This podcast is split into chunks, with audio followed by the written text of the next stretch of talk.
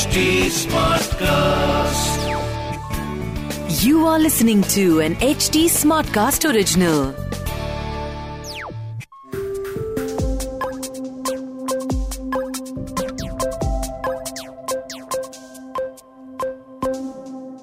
बचपन में हमें हमारे पेरेंट्स और टीचर्स अक्सर बोला करते थे कि बेटा ध्यान से ये गलती मत कर देना गलती बहुत भारी पड़ेगी या ध्यान से बेटा ये गलती से कहीं नुकसान ना हो जाए।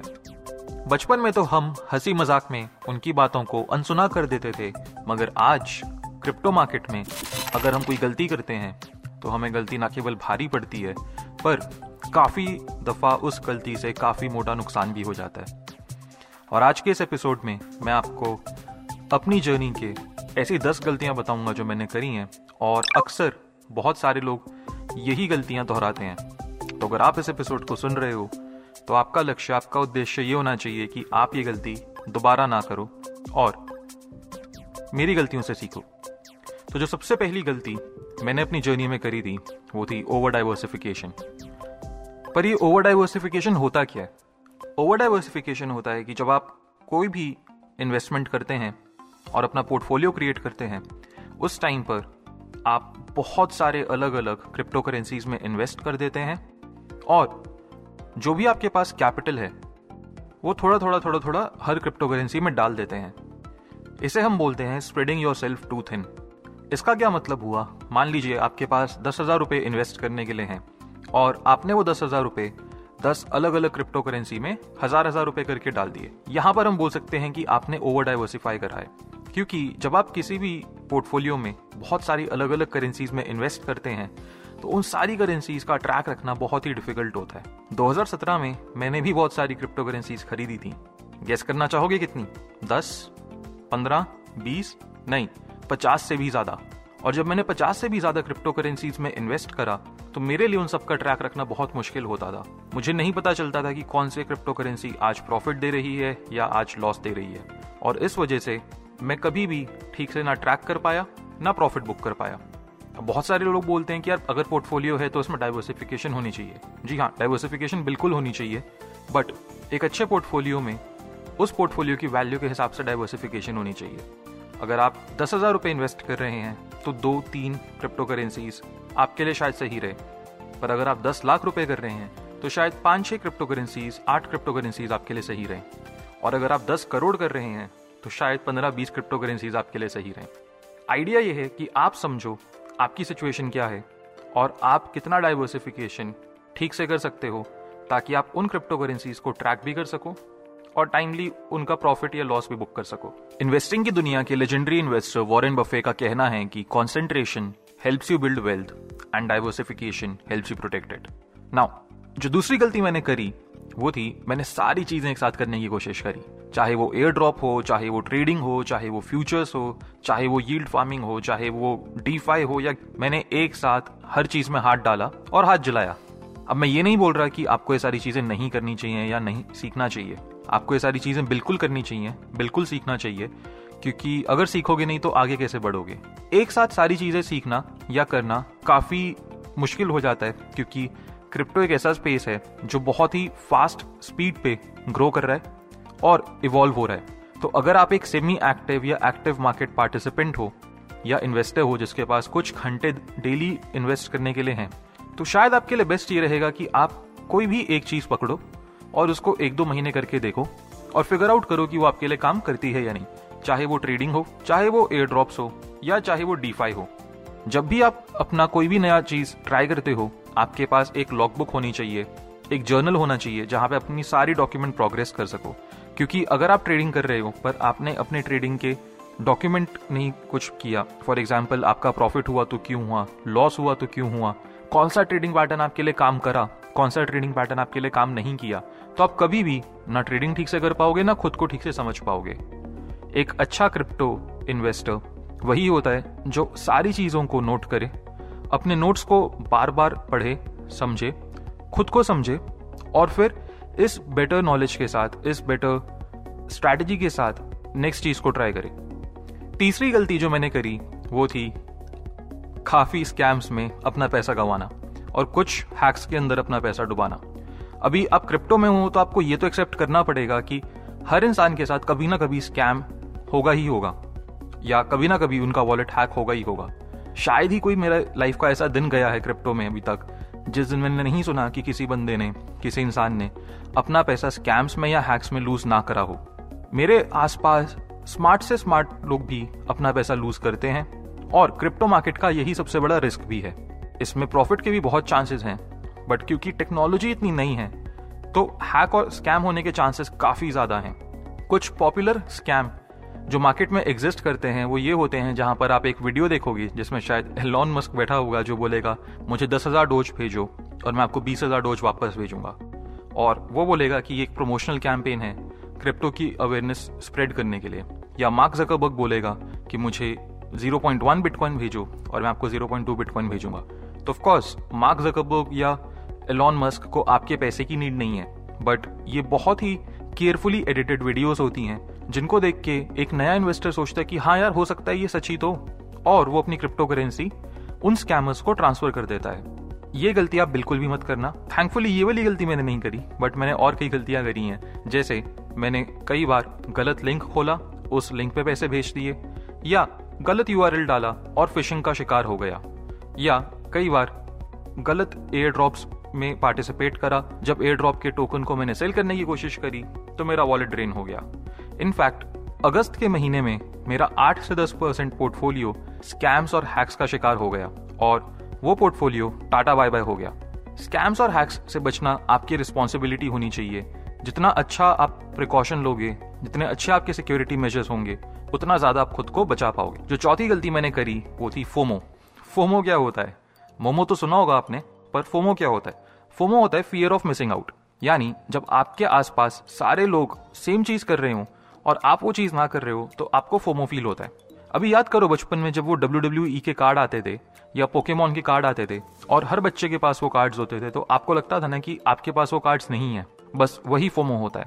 और ये फोमो इंसान से बहुत गलतियाँ करवाता है। जब भी मैंने किसी प्रोजेक्ट में फोमो की वजह से इन्वेस्ट किया, मैंने लॉस खाया। मैंने अगर रिसर्च नहीं करी तो भी मैंने लॉस खाया।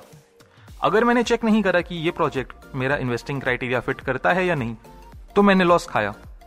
और ये गलती मैंने बार बार इसलिए करी क्योंकि कहीं ना कहीं मुझे फोमो बहुत ही ज़बरदस्त तरीके से फील होता था। और ये फोमो फील होने के पीछे जो रीजन था, वो ये था कि मैं जल्दी पैसा कमाना चाहता था और क्रिप्टो से जल्दी अमीर होना चाहता था। आप कभी तसल्ली से सोचना, जब भी आपको एक बहुत ही ज़बरदस्त नीड या अर्जेंसी फील हो कि आपको आज ही पैसा कमाना है या कल तक पैसा कमाना है या इस हफ़्ते अच्छे रिटर्न चाहिए। ऐसे केस में आप कोई ना कोई गलती कर बैठोगे। और काफ़ी बार ऐसा होता है कि हम लोग पैसा कमाना चाहते हैं, पर जल्दी इसलिए कमाना चाहते हैं ताकि सोशल मीडिया पे उसके स्क्रीनशॉट्स डाल सकें और लोगों को बता सकें कि देखो, मैं कितना चतुर सयाना हूँ जो मैंने पैसे कमाए। पर यही फोमो हमसे बहुत सारी गलतियाँ करवा देता है। और जब लोग अपना पैसा लूज करते हैं अपना पैसा गवाते हैं तो फिर वो बोलते हैं कि क्रिप्टो मार्केट ही ऐसी है। बट नहीं, अगर आप फोमो का शिकार हो रहे हो तो वो मार्केट की वजह से नहीं है। वो आपके खुद के इमोशंस की वजह से है, खुद के लालच की वजह से है। तो यदि आप क्रिप्टो मार्केट में हो तो आपको ध्यान रखना है कि आप फोमो का शिकार ना हो और लालच से कुछ दूर रहो। पांचवी गलती जो मैंने करी, वो थी एन में इन्वेस्ट किया। बिना ये समझे कि एन होते क्या अगर आपको नहीं पता एन क्या होते हैं तो घबराओ मत। आने वाले एपिसोड्स में मैं बताऊँगा एनएफटी क्या होते हैं, पर अभी के लिए इतना जान लो कि कभी भी किसी भी चीज़ में बिना रिसर्च करे या उस चीज़ को बिना समझे, उसमें इन्वेस्ट नहीं करना चाहिए। मैंने जब एन में इन्वेस्ट किया तो मैंने एन में सिर्फ़ हाइप और ट्रेंड की वजह से इन्वेस्ट किया।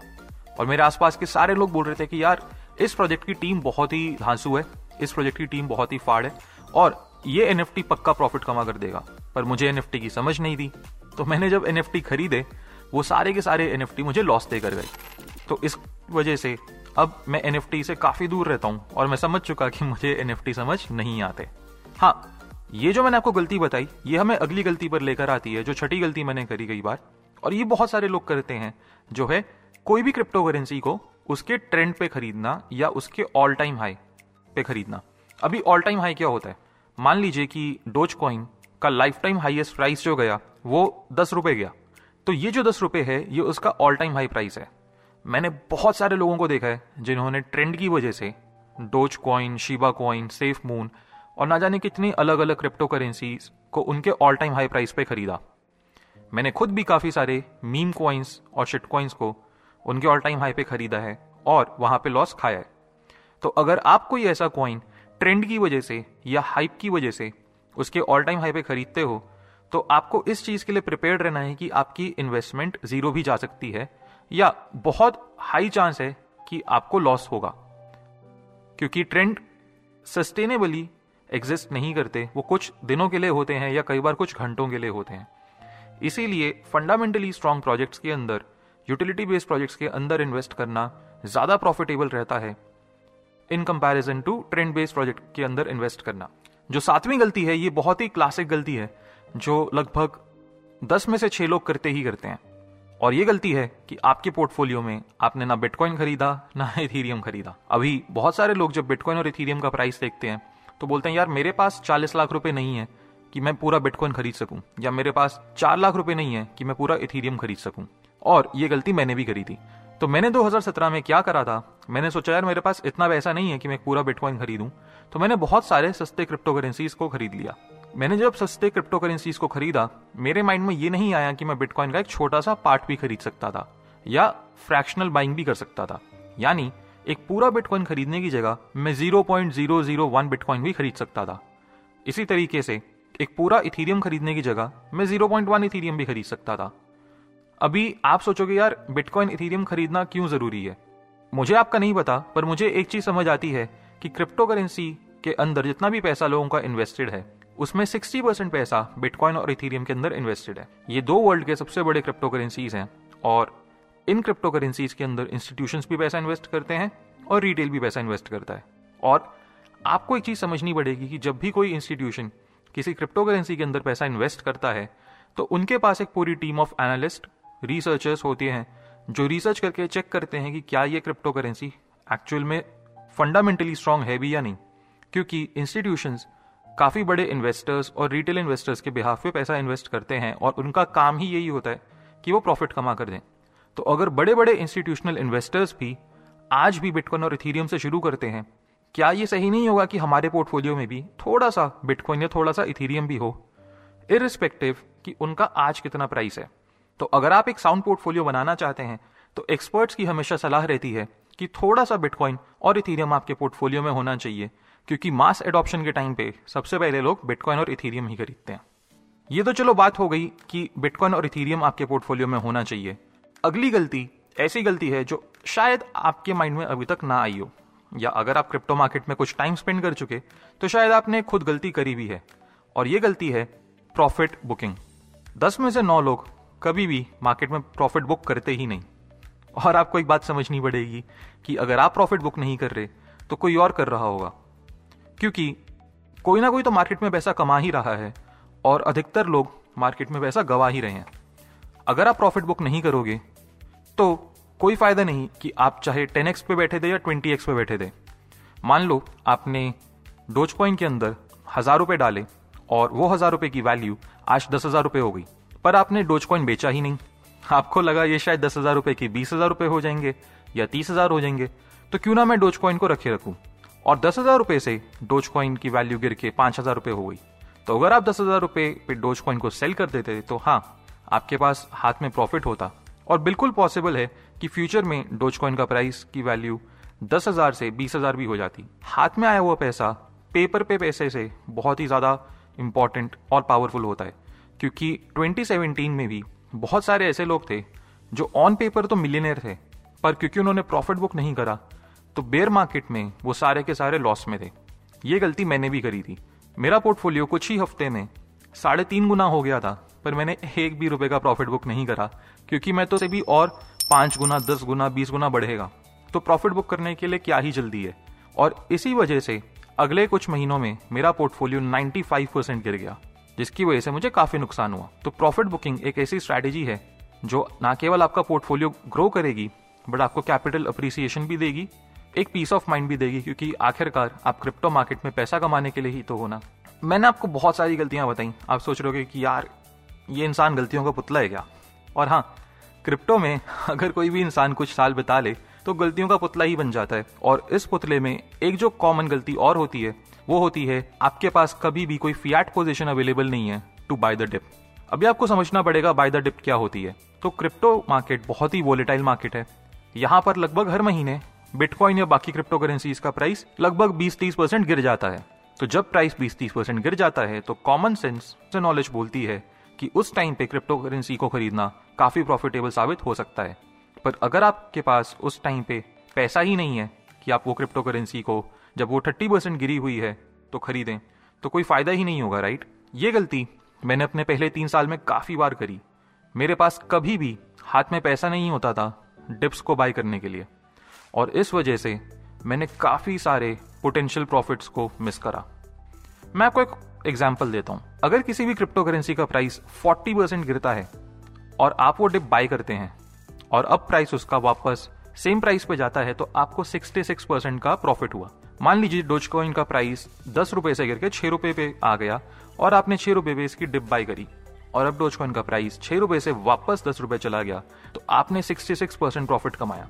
काफ़ी हैरानी वाली बात है ना, क्योंकि कॉमन सेंस बोलती है कि 40 परसेंट डिप पे 40 परसेंट ही कैपिटल अप्रिसिएशन होगा, या 40 परसेंट ही प्रॉफिट होगा। बट जितनी गहरी डिप होगी, जितनी भारी डिप होगी, और अगर आप उस डिप को कैच कर पाते हैं, उस डिप में इन्वेस्ट कर पाते हैं तो उतना ही ज़्यादा प्रॉफिट होता है।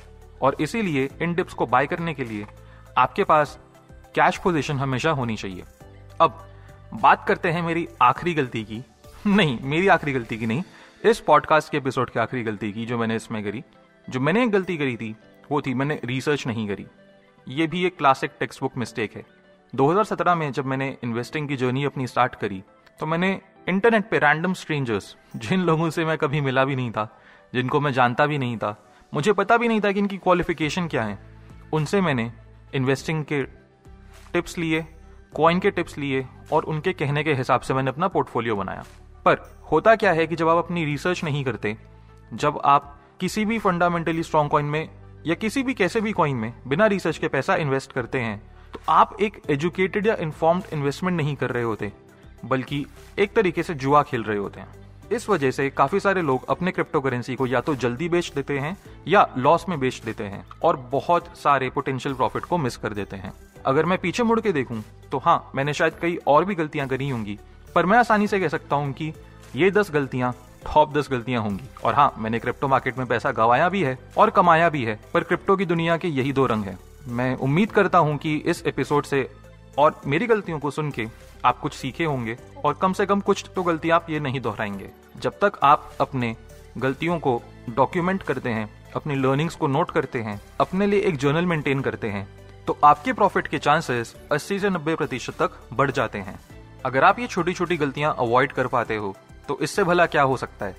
और जब तक आप अपनी गलतियों को डॉक्यूमेंट करते हो, यानी उनका चिट्ठा बनाते हो, तब तक मैं आपके लिए कुछ टिप्स भी निकाल के रखूँगा अपनी जर्नी से और बाकी सक्सेसफुल इन्वेस्टर्स की जर्नी से, जिनकी वजह से आप क्रिप्टो मार्केट में ढेरों प्रॉफिट कमा सकते हो। This was an H was smart cast Smartcast H smart cast